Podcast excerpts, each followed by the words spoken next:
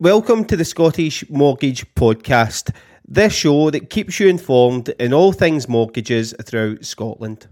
Welcome to the Scottish Mortgage Podcast. In this episode, we're going to be talking about deposits and low deposit options that are out there in the market. And I got a question uh, a wee while ago from one of my clients who's now moved into the home, and they reached out to me on social media asking if there was any 5% deposit options in the market. And what prompted this question is that they had went to their bank and the bank told them that they needed to put down a 15% deposit to buy the flat that they were after. And they reached out to me just to see if there was any options after following me for a wee while on social media. Now, there are plenty of 5% deposits out there in the market, and it doesn't matter whether you're a first time buyer or moving home, there's there's options out there for you to consider. Now, the key thing about 5% deposits is that you're going to be looking at a reduced number of lenders, but there's options out there. And you're going to be asked to provide evidence of where the deposits came from, just like any other kind of mortgage.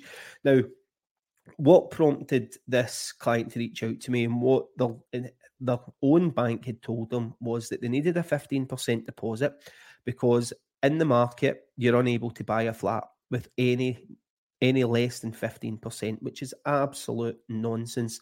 So the client reached out to me.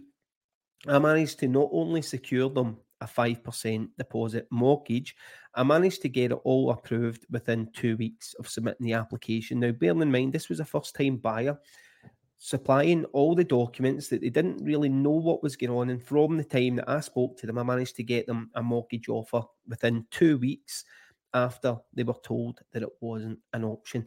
Now, if you're getting told out there in the market that you can't buy flats with uh, with anything less than a 15% deposit or your credit score's too low, you need a 10% deposit, whatever it is, there may be options out there for you at 5%.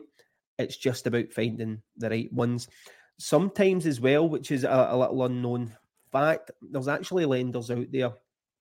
If you need to, you can put down the 10% deposit.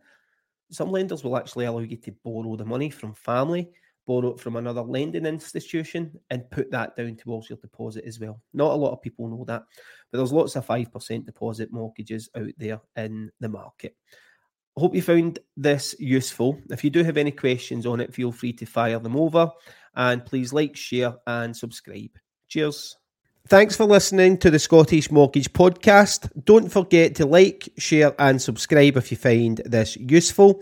And if you want your questions answered, pop over to our Facebook page at Scottish Mortgage Podcast and ping us a message.